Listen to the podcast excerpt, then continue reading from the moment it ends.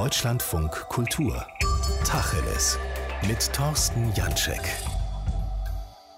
Unbehagen, Theorie der überforderten Gesellschaft. Das ist der Titel des neuen Buchs des Münchner Soziologen Armin Nassé. Und das könnte auch fast der Titel dieser Sendung oder der öffentlichen Wahrnehmung dieser politischen Woche sein. Jedenfalls, wenn man Theorie der überforderten Gesellschaft durch Praxis der überforderten Gesellschaft ersetzt. Denn angesichts der Corona-Situation wird es derzeit ziemlich unbehaglich in der Gesellschaft und Überforderungssymptome zeigen sich nicht nur in den Intensivstationen der Krankenhäuser, sondern auch auch im Alltag zunehmend gereizter Debatten. Schönen guten Abend nach München, Amina Sey. Hallo, schönen guten Tag. Herr Nassi, die große Debatte der Woche, das ist die Impfpflicht. Mindestens drei Ministerpräsidenten fordern sie, andere gehen in Deckung. Der amtierende Gesundheitsminister will sie nicht. Koordiniertes politisches Handeln findet kaum statt. Ist das typisch für eine, für unsere pluralistische, ausdifferenzierte Gesellschaft mittlerweile geworden? Ja, ich meine, wenn man ein Beispiel hätte erfinden wollen, dann wäre genau das, was in dieser Woche passiert, eigentlich ein sehr schönes Ereignis. Wir diskutieren jetzt über die Impfpflicht, die vor kurzem noch von den gleichen Akteuren ausgeschlossen worden ist. Wir diskutieren sie jetzt, während die Inzidenzen sehr hoch sind. Das heißt, wir wollen jetzt die Impfpflicht einführen, die eigentlich dafür sorgen sollte, dass es nicht zu so hohen Inzidenzen kommt. Das heißt, wenn wir jetzt die Impfpflicht einführen, das wird ja aufgrund des parlamentarischen Verfahrens und so bis nach Weihnachten dauern, dann wird man damit vielleicht die fünfte Welle verhindern können. Aber jetzt innerhalb der vierten ist es eher Aktivismus, weil das, was jetzt passiert, damit eigentlich nicht bearbeitet werden kann. Was wir brauchen, ist nicht eine Impfpflicht, sondern Impfungen. Das ist ein großer Unterschied. Und Politik kann aber nicht impfen. Sie kann nur Impfpflichten ins Werk setzen. Und dieser Unterschied macht uns natürlich irgendwie ein bisschen irre, weil wir feststellen, dass wir unglaublich viele Ressourcen und Mittel haben, alles Mögliche zu tun und am Ende reicht es dann doch nicht. Ein krasses Argument, das da immer wieder ins Felde geführt wird, jetzt um auch die Impfpflicht einzuführen und das Impfen den Bürgerinnen einzuimpfen, ist die Freiheit. Die Freiheit des einen, nämlich die, die sagen, ich lasse mich jetzt nicht impfen, das ist meine Freiheit als Bürger. Und die anderen sagen, ja, aber ihr Impf Verweigerer, Agnostiker oder was auch immer, ihr schränkt doch unsere Freiheit der Mehrheit ein. Ist das ein Argument, das eigentlich irgendwie in diese Debatten gehört? Naja, es ist zumindest auch eine Art Großversuch. Also in dieser Differenz zeichnet sich ja ein bisschen ab, was auch die Philosophie und unsere Denkgeschichte über Freiheit immer diskutiert hat. Also eine Spannung, wenn man so will, zwischen Freiheit im Sinne einer Willkür des Einzelnen, einer vollständigen Selbstbestimmung und auf der anderen Seite Freiheit als Ausdruck, dem Vernünftigen zu folgen, wie Kant das formuliert hätte. Und diese beiden Seiten stehen sich gegenüber. Ja, die einen sind sehr libertär eher als liberal und sagen, das ist eine individuelle Frage. Man kann sich impfen lassen, wenn man will. Wenn man es nicht will, dann muss man es nicht tun. Willkür ist das gewissermaßen. Die anderen sagen, die Grenzen meiner Freiheit ist die Freiheit der anderen und ich schränke sie, wenn ich mich nicht impfe, entsprechend ein. Auch das ist doch sehr schön, dass wir da feststellen, dass gute Argumente, selbst wenn man sie zu Ende führt, am Ende praktisch nicht so richtig funktionieren. Ne? Ein politisches System müsste Macht ausüben und sagen, wir setzen das jetzt durch. Aber wir scheinen nicht daran gewöhnt zu sein, Dinge durchzusetzen. Deshalb führen wir philosophische Debatten in der Öffentlichkeit auf sehr übersichtlichem Niveau. Zentrales Thema bei Ihnen ist eben äh, dieses koordinierte Handeln innerhalb von der Gesellschaft. Warum funktioniert denn das nicht? Das koordinierte Handeln setzt ja voraus, dass es entweder Akteure gibt, die alle das Gleiche wollen, dann sind sie quasi immer schon koordiniert. Das ist in einer komplexen Gesellschaft völlig undenkbar und auch nicht wünschenswert. Oder es setzt voraus, dass es so etwas wie ein operatives Zentrum gibt, das das kollektive Handeln ins Werk setzen könnte. Und das gibt es auch nicht, diese Position in der Gesellschaft. Also weder das politische System noch die Wissenschaft noch die Religion noch Sie oder ich sind die Leute, die das tatsächlich machen können. Und insofern haben wir eine Gesellschaft, die sowohl die Macht als auch die Ressourcen als auch die Möglichkeiten radikal geteilt hat. Also man könnte sagen, was im politischen System Gewaltenteilung heißt, das ist eigentlich in der Gesamtgesellschaft das, was man Differenzierung und Pluralität nennt. Und das ist eigentlich ja eine sehr positive Geschichte, weil es Freiheit ermöglicht, weil es Unabhängigkeit voneinander ermöglicht, weil es Pluralismus ermöglicht, weil es Kreativität freisetzt. Aber in Krisensituationen, wo kollektives Handeln Handeln gebraucht wird, da produziert das eine inhärente Überforderung. Das ist gar keine Überforderung von konkreten Personen, sondern eher von Strukturen, die dann, so ist meine Semantik, dafür Unbehagen erzeugt, und zwar sowohl von Individuen, also von handelnden Menschen, von Beobachtern, aber natürlich auch der Instanzen, die denken, wir haben doch das Wissen, warum funktioniert das eigentlich nicht? Aber warum ist das so? Warum ist die Komplexität der, wie Sie würden wahrscheinlich sagen, funktional ausdifferenzierten Gesellschaft, einer Gesellschaft also, die sich in unterschiedliche Bereiche einteilt, wie Recht, Politik und Wissenschaft, warum ist diese Komplexität sowohl Teil des Problems als auch Teil der Lösung? Weil die Lösung ist ja natürlich so, dass das Recht auch in Corona-Zeiten ziemlich gut funktioniert. Die Wissenschaft funktioniert blendend. Wir haben Impfstoffe mittlerweile entwickelt. Und zur gleichen Zeit ist diese Komplexität, so wie ich sie jetzt verstanden habe, auch Teil des Problems, weil kein koordiniertes Handeln möglich ist in dieser Gesellschaft. Das ist genau das Herausfordernde, dass man tatsächlich sagen kann, dass die Lösung das Problem ist und das Problem bisweilen die Lösung. Ja, also das ist ja das Verrückte. Die moderne Gesellschaft funktioniert auch unter diesen Krisenbedingungen eigentlich ganz gut und sie macht aber dann sichtbar, dass es für die Probleme, die wir bisweilen haben, die kollektive Probleme sind, kein Ort hat, an dem man das entsprechend koordinieren kann. Wir haben es gerade schon gesagt und insofern ist diese Konstellation von Problem und Lösung eben nicht trivial, nicht linear, sondern komplex komplex. Es wird immer ein bisschen gelacht, wenn Leute wie Sozialwissenschaftler hingehen und von Komplexität reden. Das hört sich immer so an, wenn man nicht weiter weiß, sagen wir, ist halt komplex, dann kann man nichts machen. Es ist schon ein bisschen mehr Komplexität bedeutet, dass Dinge aus unterschiedlichen Perspektiven gleichzeitig unterschiedliches bedeuten. Und was die Wissenschaft als Eindeutigkeit formuliert, ist im politischen System noch lange nicht etwas, womit man Wählerstimmen oder Gefolgschaft produzieren kann und was womöglich das medizinisch Richtige ist, überlastet die Ökonomie, überlastet Familien, überlastet das Bildungssystem. Und das erleben wir gerade in einer Situation, in der wir ohnehin im Stress sind, in der auch Personen und Menschen natürlich in ihrem Alltag im Stress sind, weil kaum eine Routine richtig funktioniert. Innerhalb dieser nicht funktionierenden Routinen wird ja jetzt ein Argument auch immer wieder ins Felde geführt, also jetzt gerade wenn es um Impfpflicht und solche Sachen geht, ist, dass man die Spaltung der Gesellschaft vermeiden solle. Nun wurde uns lange Zeit eingeredet, dass die Gesellschaft ohnehin zum Beispiel in Filterblasen zersplittert sei, dass es unterschiedliche Gruppen gäbe und sowas. Und jetzt wird die Spaltung der Gesellschaft als Problem hingestellt, dass es zu vermeiden gilt, weil offenbar unterstellt wird, dass es sowas wie eine gemeinsame Gesellschaft gäbe. Ist da nicht irgendwas an dieser Debatte auch faul?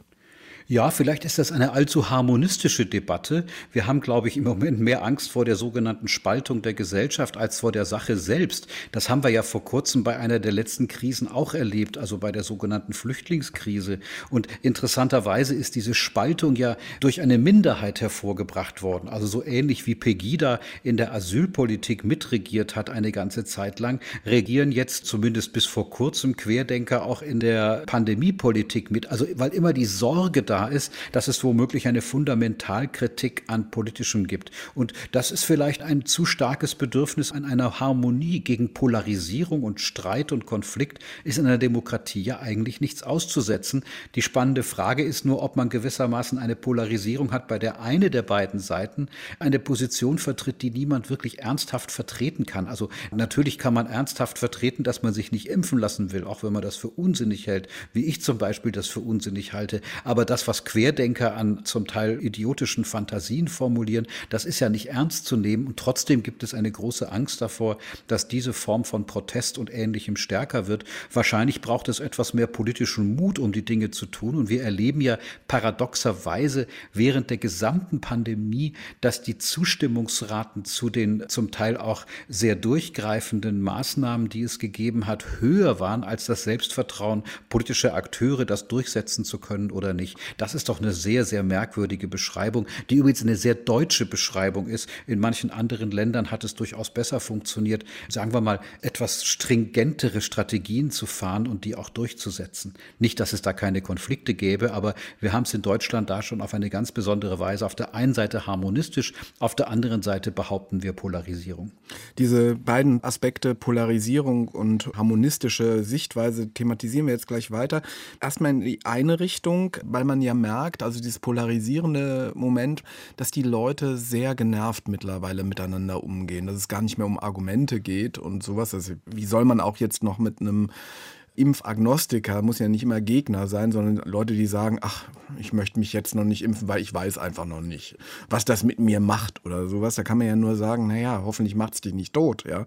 Dieses Zögern, aber das steckt da nicht auch dieser Mangel an politischer Durchsetzungsfähigkeit drin, den Sie eben schon angesprochen haben, der sagt, ich könnte dich, Agnostiker oder auch Impfgegner oder sowas, entlasten, indem ich eine Norm zur Impfung setze und dir die Möglichkeit geben, naja gut, also das Scheißsystem will das jetzt mal grob gesagt und ich bin fein raus, weil ich mich nicht mehr entscheiden muss. Das ist ja die Funktion von rechtlichen Normen, ja, dass man sozusagen davon entlastet wird, jedes Mal gute Gründe dafür nennen zu können. Also wenn auf der Autobahn 120 steht, dann fahre ich nicht aus guten Gründen nicht 150, sondern weil es da steht. Das ist jetzt vielleicht ein blödes Beispiel, weil das natürlich nicht so wichtig ist wie die Frage, ob die körperliche Integrität bei der Impfung in Frage gestellt wird. Aber letztlich ist das die Funktion von Normen und wenn es diese Pflichten gäbe, wird man das tun. Spannend ist ja, dass es auch implizite Pflichten gibt. Also es gibt Leute, die jetzt jetzt sagen, ich bin ein Agnostiker, was das angeht, ich weiß es nicht genau, deshalb lasse ich es jetzt lieber. Wir sind ja in so einer modernen, komplexen Gesellschaft in fast allem Agnostiker. Also wir fliegen mit Flugzeugen mit, obwohl wir nicht wissen, wie man sowas, so ein Ding wirklich steuert und obwohl wir nicht wissen, ob der Pilot vorne wirklich einer ist oder womöglich ein Deutschlandfunkredakteur oder ein Soziologe. Ja, das wären beides Dinge, die wir nicht wirklich haben wollen auf so einem Gebiet. Oder Stimmt. wenn wir uns oder wenn wir uns die Frage stellen, dass wir ja sonst auch Medikamente bekommen, bekommen. Wir lesen den Beipackzettel. Man kann ja kaum Acetylsalicylsäure nehmen und das ist ja also Aspirin, das wir ja sehr oft nehmen. Wenn man sich das anguckt, dann wird man sozusagen vom Agnostiker zum Wissenden und traut sich eigentlich nicht mehr Aspirin zu nehmen. Und ausgerechnet jetzt in dieser Stresssituation verlieren wir das Vertrauen und gucken dann genau hin und dann kommen Leute auf die Idee zu sagen, ich warte auf den Totimpfstoff und die meisten von denen, die das sagen, haben vorher noch nie etwas von einem Totimpfstoff gehört. Das ist eigentlich eine schöne Beschreibung dieser Ausnahmesituation, die wir haben. Sie haben gerade gesagt, wir wären im Stress. Das ist, glaube ich, also das trifft die Sache total genau. Im Stress heißt, die Routinen des Alltags sind außer Kraft gesetzt und wir stellen uns Fragen, die wir uns normalerweise nicht fragen. Und das Impfthema ist dafür ganz interessant, weil man da eben sehen kann, dass wir normalerweise auf Expertenkulturen oder zumindest auf Routinen vertrauen oder in Routinen vertrauen. Vertrauen heißt, nicht so genau hinzugucken. Jetzt gucken wir genau hin und wollen dann nicht. Wenn ich jetzt mal Ihr Beispiel mit dem Autofahren und dem 150 einklammere, weil kein Mensch fährt mehr vernünftigerweise 150 mit dem Auto, Herr Nassé, war wirklich ein blödes Beispiel, und auf den Kern Ihres Arguments komme, dann sagen Sie ja sowas wie, Menschen ändern ihr Verhalten erst, wenn es wirklich Regeln dafür gibt. Das heißt aber doch im Umkehrschluss, dass das, worauf wir uns so wahnsinnig gerne beziehen in unseren auch Selbstbildern und auch öffentlichen Statements, nämlich dass wir autonome Subjekte sind, die autonom handeln und das Handeln so in den Vordergrund stellen, dass das gar nicht so ist. Genau, und da könnte man jetzt das 120 und 150 Beispiel nehmen. Wenn da nämlich nicht 120 steht, kann man empirisch sehr schön sehen, fahren unglaublich viele Leute 150 und noch schneller. Und trotzdem funktioniert das, wenn da 120 steht. Und das, das gilt ja für fast alle anderen Bereiche in der Gesellschaft auch, dass wir uns an Regeln halten, ohne dass wir so etwas wie eine Volltransparenz und volles Wissen haben. Und das wird bisweilen außer Kraft gesetzt oder es wird die, das Voraussetzungsreiche daran eigentlich sichtbar. Und daran kann kann man sehen, dass so eine differenzierte, eine funktional differenzierte Gesellschaft, also eine Gesellschaft, in der wir sehr wenig Einblicke in die, ja, wie soll man sagen, in die Hochfrequenzbereiche der Gesellschaft haben, wie die funktionieren, uns ja davon entlastet, alles wissen zu müssen, in Krisen aber nicht. Ich wiederhole den Satz, den ich gerade schon gesagt habe. Manchmal hilft ja, wenn man sich sozusagen umschaut auf einem Parkplatz von einem Möbelhaus, wo ein Impfmobil steht, hilft der zwanglose Geruch der besseren Bratwurst mehr als der zwanglose Zwang des besseren Arguments. Sie schreiben in Ihrem Buch dazu, in überspitzter Diagnose könnte man sagen, vielleicht ist Verhaltensänderung in ästhetisch konsumähnlicher Form leichter, als wenn es sich um das Ereignis von Aufklärung und Überzeugung handelt. Ist das nicht aber auch eine Bankrotterklärung gegenüber der Aufklärung und der Überzeugungsfähigkeit von öffentlichen Diskursen, dass man sagt, naja gut, vielleicht geht es halt über den Konsum. Schenkt man den Leuten noch 50 Euro und dann lassen sie sich auch impfen. Ja, das ist eine Bankrotterklärung oder sagen wir, es wäre eine Bankrotterklärung, wenn wir diesem intellektuellen Selbstmissverständnis aufsitzen würden. Das ist ja ein Selbstmissverständnis von Leuten wie zum Beispiel Wissenschaftlern Wissenschaftlern oder auch Journalisten, die lange Sätze sagen können und Dinge erklären, dass wenn wir es den Leuten nur gesagt haben und die guten Gründe genannt haben, dann werden sie schon das Richtige tun. Interessanterweise ändern wir oder strukturieren wir unser Verhalten eigentlich danach, ob es funktioniert, also ob es im Alltag gewissermaßen sich bewährt und ob es eine Anmutung hat, mit der wir ganz gut leben können. Deshalb ist das Konsumhafte, das Ästhetische, die Frage sozusagen der Passung, auch der materiellen Passung in dieser Gesellschaft wahnsinnig wichtig. Ich glaube auch, dass in den Gesellschaftstheorien, die es so gibt, die Kulturbedeutung von Konsum und all diesen Dingen äh, noch gar nicht so richtig begriffen ist. Also wir kennen das eigentlich nur als Gegenstand von Kritik von Kulturindustrie und als Uneigentliches, aber wir umgeben uns ja doch sehr stark mit Dingen, die so laufen. Übrigens, also um das deutlich zu sagen, ich plädiere nicht für mehr Konsum oder so etwas, ja, sondern ich plädiere dafür, die Konsumlogik ernster zu nehmen und dann zu sehen, dass unser Verhalten sich tatsächlich eher nach solchen Bewährungsstrategien strukturiert. Wenn wir dann gefragt werden, warum wir bestimmte Dinge tun, dann können wir durchaus ganz gute Gründe dafür nennen. Also viele der Überzeugungen und guten Gründe, die wir kennen, sind empirisch gesehen manchmal eher Postrationalisierungen von Verhalten, das sich bewährt, als sozusagen der Antrieb dessen, was wir da tun. Die heißen ja Motive, aber es sind womöglich eher die bewegten als die bewegenden Dinge. Armin Nassé, heute zu Gast in Tacheles im Deutschlandfunk Kultur. Ist dann Nudging eigentlich ein gutes Mittel? Weil, wenn ich mir das so anschaue, wie im Moment operiert wird, also ein Bundespräsident, der sich hinstellt und sagt, was muss denn eigentlich noch passieren, damit ihr es begreift und sowas. Naja, vielleicht muss gar nicht so viel passieren, sondern jemand muss nur richtig angestupst werden, ein Anreizsystem gesetzt werden, dass dann quasi im Rücken der Akteure dazu führt, das politisch gewollte Ziel zu erreichen. Das ist aber eine schwierige Angelegenheit, oder? Ja, total schwierig. Und, und es ist auch eine, eine strategisch schwierige Angelegenheit. Ich habe lange überlegt, ob ich das Wort Nudging in das Buch reinschreiben soll oder nicht, weil das hat so was, ähm, Steht nicht so drin, ne? Schmutziges. Ja, in Fußnoten, glaube ich, nur damit man wenigstens sieht, dass ich es kenne. Ja, aber ja, wie gut, dass ich keine Fußnoten lese. aber also sozusagen der Hinweis darauf, dass das natürlich schon sehr ähnlich ist dem Nudging, dass man versucht, das Motiv des Handelns umzulenken. Nur, wenn man genau hinsieht, kennen wir das doch auch aus anderen Zusammenhängen. Wir hatten vor kurzem eine Bundestagswahl und man kann doch beim besten Willen nicht behaupten, dass die Plakate, dass die Bilder, dass die Sätze, die im, in der Bundestagswahl uns gezeigt worden sind, gute Argumente sind, sondern das ist ein Nudging. Ne? Also man zeigt ein Gesicht und sagt, vertrau mir oder irgendwie sowas ähnliches, Kanzler für Deutschland. Das ist eine unglaublich tolle Idee, sowas zu sagen bei einer Bundestagswahl, aber es funktioniert in der ästhetischen Anmutung als Satz. Und das ist doch das Interessante, dass wir solche Dinge bereits kennen und dass wir in dieser Gesellschaft viel mehr davon haben. Ich glaube, dass die meisten Dinge, die wir tun, dazu gehört wahrscheinlich irgendwann auch das Impfen bezüglich Corona, so in Routinen eingebaut werden muss, dass wir es gar nicht mehr wahrnehmen. Das gewissermaßen, das muss gar kein direktes Nudging sein, sondern das läuft quasi so mit. Und wenn man mal überlegt, was wir alles so mitlaufen lassen und gar nicht so richtig darüber nachdenken, dann muss man die Frage des Bundespräsidenten dahingehend beantworten, ja, was müssen wir machen? Die Dinge müssen irgendwie routiniert routinisiert werden können, damit sie nicht so viel Zusatzbedeutung haben. Die Impfung hat ja gerade in Deutschland, das ist ein sehr deutsches Phänomen, immer noch so einen Sinnüberschuss. Ja, also das ist ein Symbol für sowohl rechte als auch linke Romantiker, die äh, damit Elitenkritik, Kritik an Schulmedizin und Ähnlichem verbinden und natürlich auch die Warnung vor der Pharmalobby. Das sind alles Sätze, die kennen wir nur zu gut und auch diese wunderbaren Argumente sind bereits vorbereitet und sind vor allem ästhetische Argumente, weil sie so schön passen. Ja, die, wir haben das ja relativ deutlich zum Beispiel in anderen Feldern der Wissenschaftskommunikation gesehen, zum Beispiel im Bereich der grünen Gentechnologie. Auch da gibt es ja so eine komplett romantische Vorstellung davon, was Gentechnologie eigentlich nicht sein sollte, nämlich vor allen Dingen nicht auf dem persönlichen Teller sein sollte, während es beim Impfen ganz normal ist, dass das eingesetzt und, und fast bei allen Medikamenten.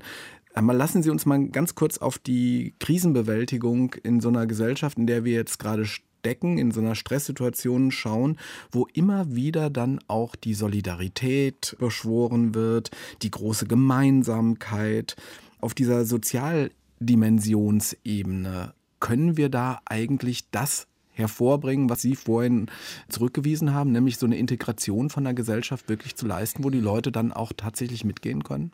Man muss unterscheiden, ob man das jetzt als eine politische oder kulturelle Diagnose nimmt oder als soziologische Gesellschaftstheorie. Also wir können moderne Gesellschaften nicht in der Sozialdimension integrieren. Das konnte man mal, ja, durch zum Beispiel extreme Erwartungen an die Nation oder die ethnische Gemeinschaft und ähnliches. Das sind ja Dinge, die wir gar nicht so richtig wollen. Das ist, das widerspricht dem Pluralismus. Aber natürlich gibt es so etwas wie einen Zusammenhalt und Solidarität im konkreten Alltag, ja, also nicht als Gesamtintegration, aber im Alltag schon. Und das konnten wir doch in der Pandemie durchaus beobachten, dass Hilfestrukturen entstanden sind, dass Menschen sich engagiert haben, dass sie sich gegenseitig geholfen haben, dass Familien sich geholfen haben, dass man Lösungen dafür gefunden hat, dass Familienmitglieder nicht in die Schule können, aber sich dann womöglich in einem gezirkelten Raum, den man relativ dicht halten kann, treffen können. Also das sind ja Formen, die tatsächlich entstehen. Aber als eine Gesellschaftstheorie, die Gesamtgesellschaft auf so etwas wie Vertrauen in Verfahren entwickeln, sie müsste in der Demokratie in der Lage sein zu sagen, Mehrheitsentscheidungen auch anzuerkennen. Sie müsste überhaupt die Verfahren anerkennen. Sie müsste in der Lage sein zu unterscheiden, ob Expertise irgendwie angemessen ist oder ob sie nur Interessen verfolgt. Das sind ja alles Dinge, die nichts mit sozialer Kohäsion zu tun haben, sondern mit einer gewissen Kompetenz darüber, ob wir in der Lage sind, die Komplexität der Situation auch ein bisschen zu beschreiben. Und mein Maß ist eigentlich immer, ob die Leute mit drei Sätzen sagen können, wie es ist. Dann ist es meistens zu simpel oder ob man in der Lage ist, auch auszuhalten, dass es mal Wirkkräfte gibt, die wir nicht so eindeutig kontrollieren und sofort verstehen können. Aber wenn das so ist, dass es Wirkkräfte gibt, die wir nicht eindeutig kontrollieren und verstehen können, brauchen wir vielleicht manchmal eine andere Rahmung, ein anderes Narrativ. Ich habe jetzt gerade in der Süddeutschen Zeitung einen interessanten Artikel gelesen, der gesagt hat, jetzt gerade im Bezug auf die Impfstoffe, also auf die Leistungen der Wissenschaft, vergeben wir uns wieder mal die Chance zu sagen, es gab hier wirklich einen echten wissenschaftlichen Fortschritt, der uns in, auch in die Zukunft führen wird. Und dieses Fortschrittsnarrativ könnte ja viel besser sein als ein anderes Narrativ, das jetzt so romantisch eine Natursehnsucht hervorruft hervorruft, die gar nicht mehr existiert heute. Das Problem ist, dass solche Dinge als Predigt zu den Gläubigen ganz gut funktioniert, aber für die Gegner gerade nicht. Also das erleben wir in dieser Krise, das haben wir auch in der Flüchtlingssituation erlebt. Wenn man denen, die skeptisch sind, die womöglich sogar explizite Gegner sind, mit einem Fortschrittsnarrativ, mit einem Wissenschaftsnarrativ, mit einem Narrativ, das gute Gründe hat, kommt, dann kann man das umdrehen und sagen, seht ihr, ihr seid gut trainiert darin, uns zu suggerieren, dass die Dinge alle eindeutig und klar sind. Wir aber wissen, dass diese Impfgeschichte einerseits die Körper kaputt machen will, andererseits Macht über uns ausleben will und zum Dritten natürlich von der Pharmalobby gesteuert wird. Also das ist ja doch das, was wir empirisch erleben. Das heißt, dieses Fortschrittsnarrativ wird natürlich vor denen aufgenommen, die sich das innerhalb dieses Narrativs angucken. Diejenigen, die dieses Narrativ ja gerade kritisieren, für die ist es eine Bestätigung dafür, dass die Eliten falsch liegen und uns das Falsche wollen. Das ist doch das Vergiftete in der gegenwärtigen Situation. Und deshalb glaube ich auch nicht an diese Form von Aufklärung. Sie haben es ja vorhin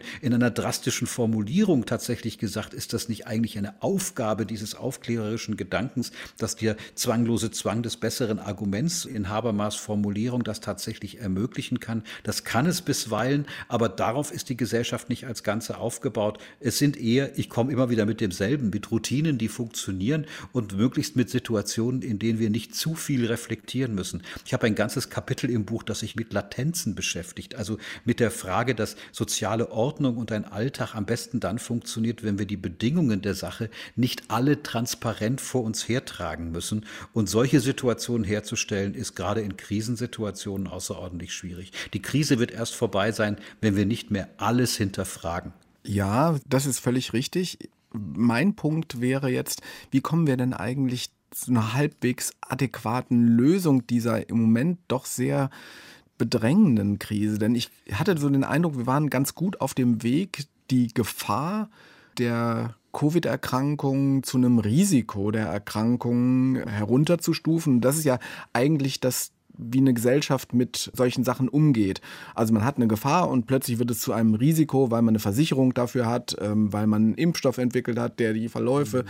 schwächer macht. Und jetzt scheint das System wieder chaotischer zu werden. Ja. Und es könnte zurückschlagen, dass wir von einem Risiko der Covid-Erkrankung, von dem wir schon ein Stück weit weg waren, wieder näher an eine Gefahr heranrücken. Sehen Sie das auch so?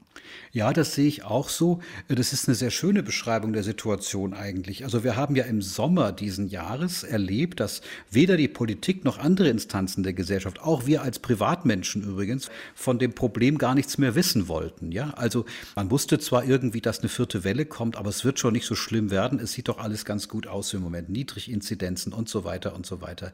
Und dann ist ja die spannende Frage, setzt man sich der Gefahr aus, dass das doch wieder schlimm wird oder münzt man das in ein Risiko um und macht womöglich sich Gedanken über Impfpflichten bereits in einem Juli oder August, bei dem man damit noch was hätte erreichen können? Denkt man womöglich darüber nach, dass es im Winter das große Sterben in den Pflegeheimen wieder geben kann? Ich bin Mitglied einer Kommission in Bayern, die sich darum kümmert und im Moment geht es da tatsächlich wieder los, weil man eben Mitarbeiter hat, die sich nicht impfen oder die durch bestimmte Praktiken das Virus in die Häuser hineinbringt mit hochvulnerablen Gruppen. Also wenn das ein Risiko gewesen wäre, wo man Entscheidungen treffen kann, wären wir vielleicht jetzt nicht in der schwierigen Situation. Ja? Man hatte gewartet, es ist quasi eine Gefahr und es kommt von selbst. Und jetzt sind die gleichen Akteure, die vorher eigentlich von Corona nicht allzu viel wissen wollten, dabei und setzen mit starken Gesten die Impfpflicht um, die dann aber erst Ende Januar irgendeine Wirkung hat. Das ist die Situation, dass man sagen kann, also wer Risiko will, das ist ja eine abstrakte Formulierung,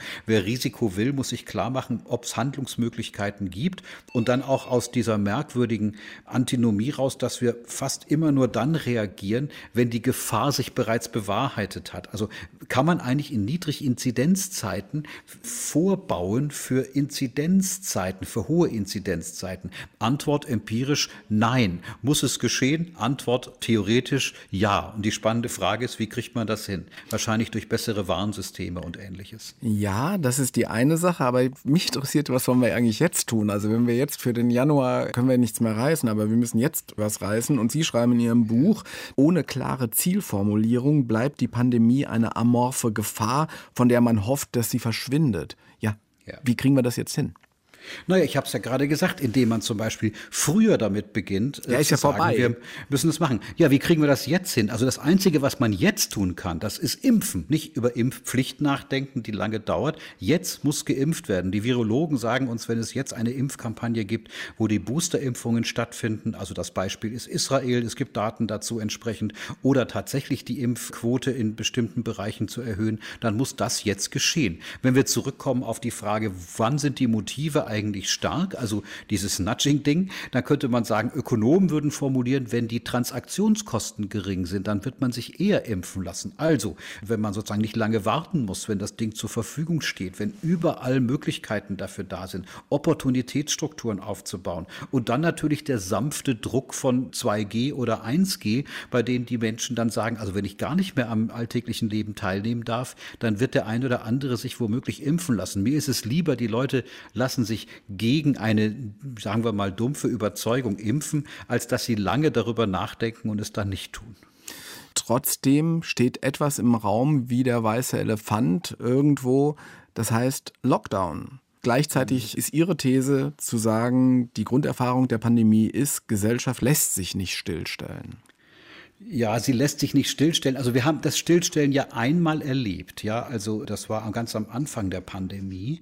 Da hat das Stillstellen, ich nehme da immer diesen Begriff des Durchregierens, tatsächlich eine Zeit lang funktioniert und danach eigentlich nicht mehr. Also natürlich kann man bisweilen einen Lockdown machen. Das ist ja auch in verschiedenen Ländern passiert.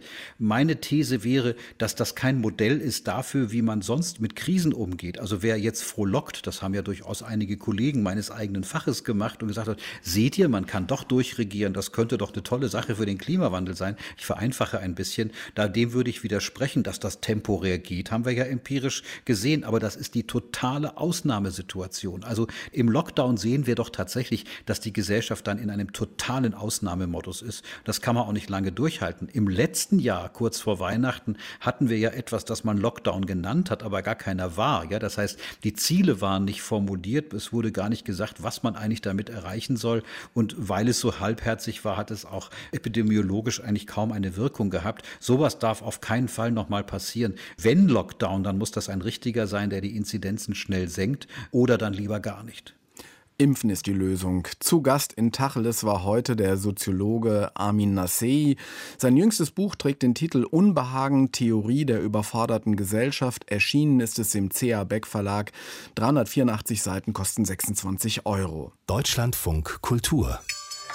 Das Feuilleton im Radio und im Internet unter deutschlandfunkkultur.de.